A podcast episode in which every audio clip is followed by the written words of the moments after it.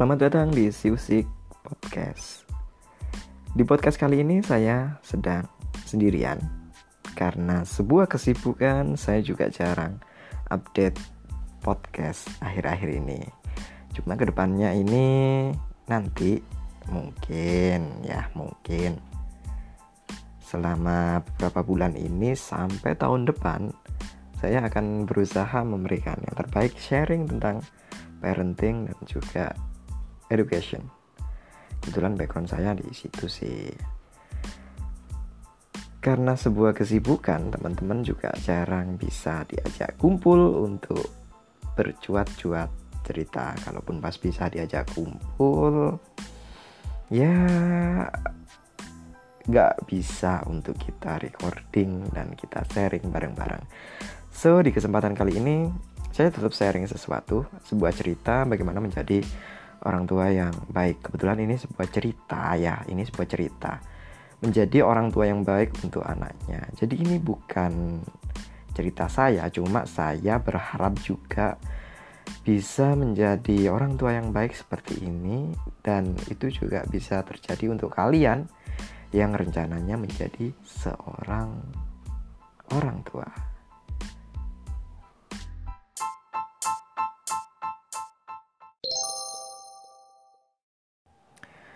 Baik, saya mulai sebuah ceritanya. Jadi ini saya nemu sebuah bahan bacaan unik.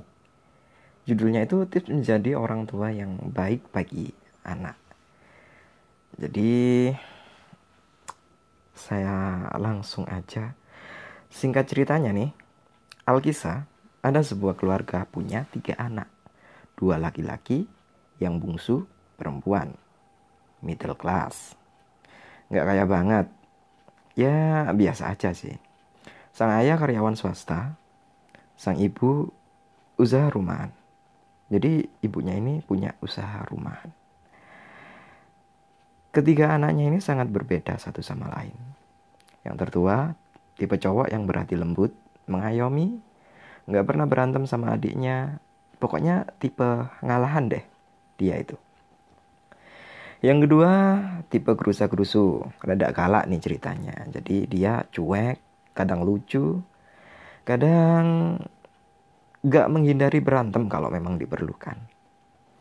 Yang bungsu ini perempuan. Dari kecil sudah kutu buku, beda sendiri dari kakak-kakaknya. Perkembangan motorik dan kognitifnya paling cepat dibandingkan 2 kakak-kakaknya. Misalnya yang bungsu umur 4 tahun udah bisa baca, si kakak-kakaknya masih belum bisa baca. Kemungkinan karena ketika si bungsu lahir, perekonomian keluarga itu sudah membaik, apalagi asupan gizi lebih baik. Sang ibu juga sudah lebih berilmu, misalnya dengan memberikan ASI 2 tahun penuh pada si bungsu. Jadi si bungsu ini dari SD memang udah pinter sekolahnya sih. Kakaknya 2 cowok rada susah di sekolah. Sang tertua kelas 1 SD pernah gak naik kelas. Si tengah dari SD sampai SMA raportnya banyak banget merahnya. Keduanya susah banget lulus sarjana. Yang tengah gak lulus sarjana sampai 3 kali pindah universitas. Yang istimewa di sini adalah orang tua mereka, terutama si ibu. Ibu mereka selalu bangga dengan ketiganya.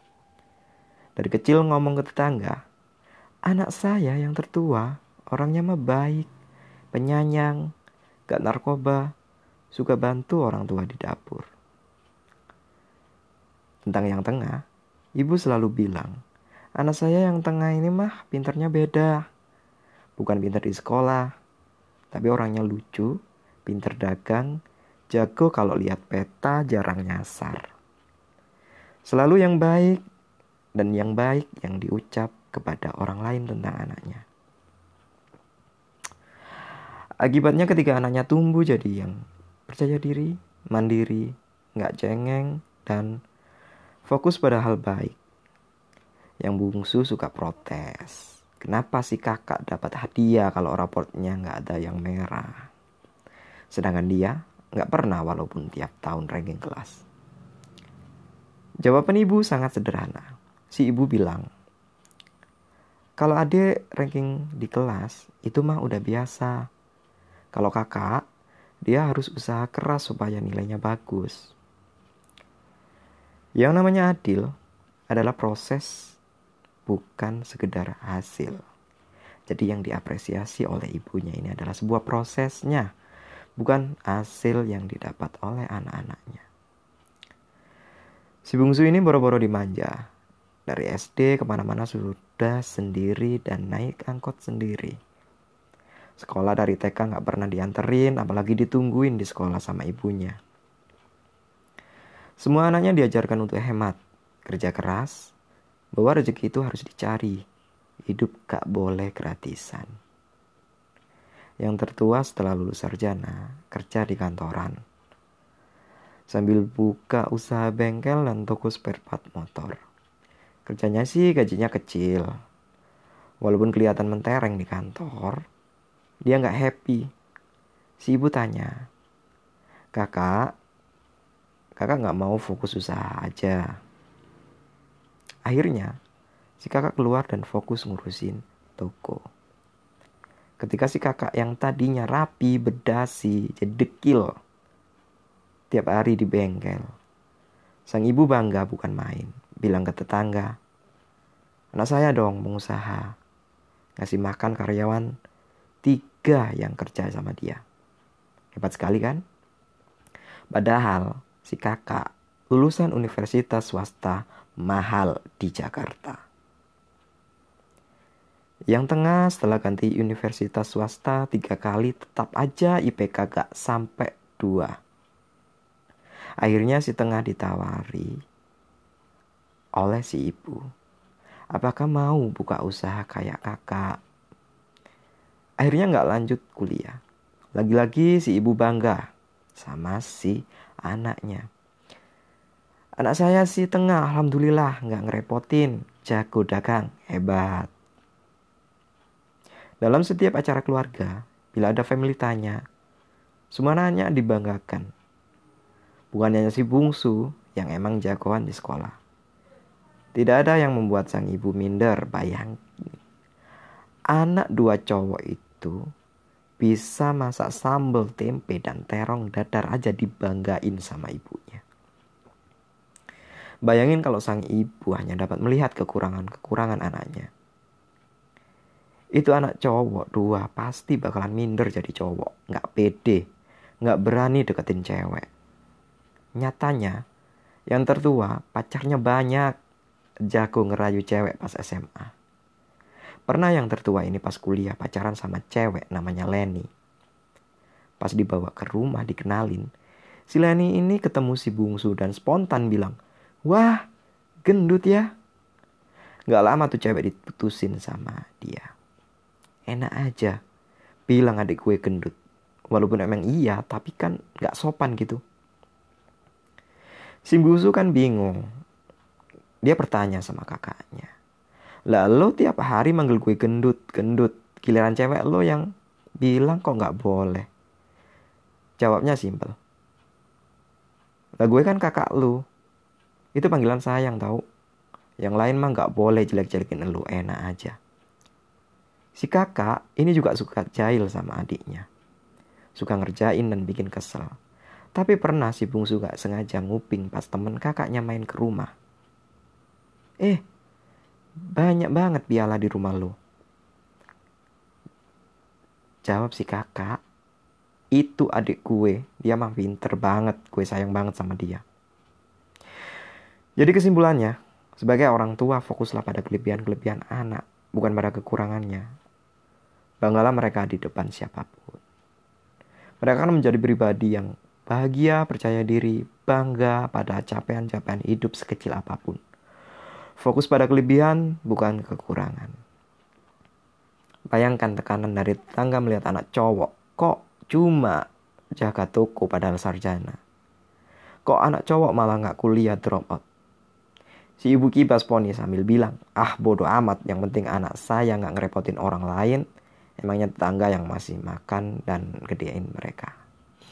So dari sini, sikap bodoh amat yang mereka nyinyir terhadap mereka nyinyir maksud saya, itu ditanamkan oleh sang ibu sejak kecil. Jadi gak usah mikirin orang lain, fokus pada hidup kita sendiri.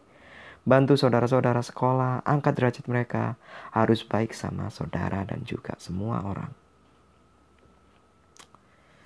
Jadi dari cerita ini bisa kita simpulkan bersama bahwa positive mindset itu membangun juga positive habit yang bisa dikerjakan oleh sang anak. Jadi buat teman-teman atau bahkan buat saya sendiri yang notabene saya juga menjadi orang tua,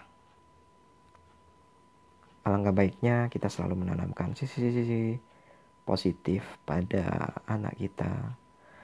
Apapun yang mereka lakukan, yang pasti itu sangat baik untuk dia. Jika salah ditegur, jika memungkinkan untuk diperbaiki. Mungkin sesekali bolehlah kita agak marah, namun rasa marah kita harus kita tepi sebaik mungkin supaya anak tidak ngedown. Terus terang, walaupun background saya itu dididik orang tua yang agak kasar, even until now saya ngerasa terkekang banget. Mungkin kedepannya juga saya akan berintrospeksi diri gimana memperjuangin hidup saya dan juga keluarga kecil saya, yang mana nilai-nilai positif harus saya tanamkan dan nilai-nilai negatif yang tertanam itu harus benar-benar saya buang. Saya buang sejauh-jauhnya.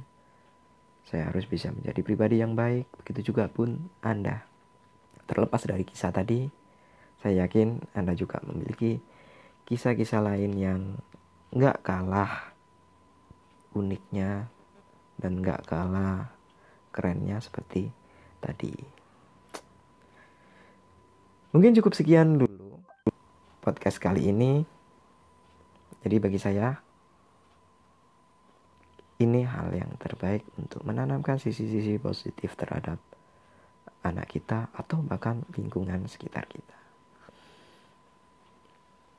See you next podcast and thank you udah dengerin bacotan saya. Bye-bye.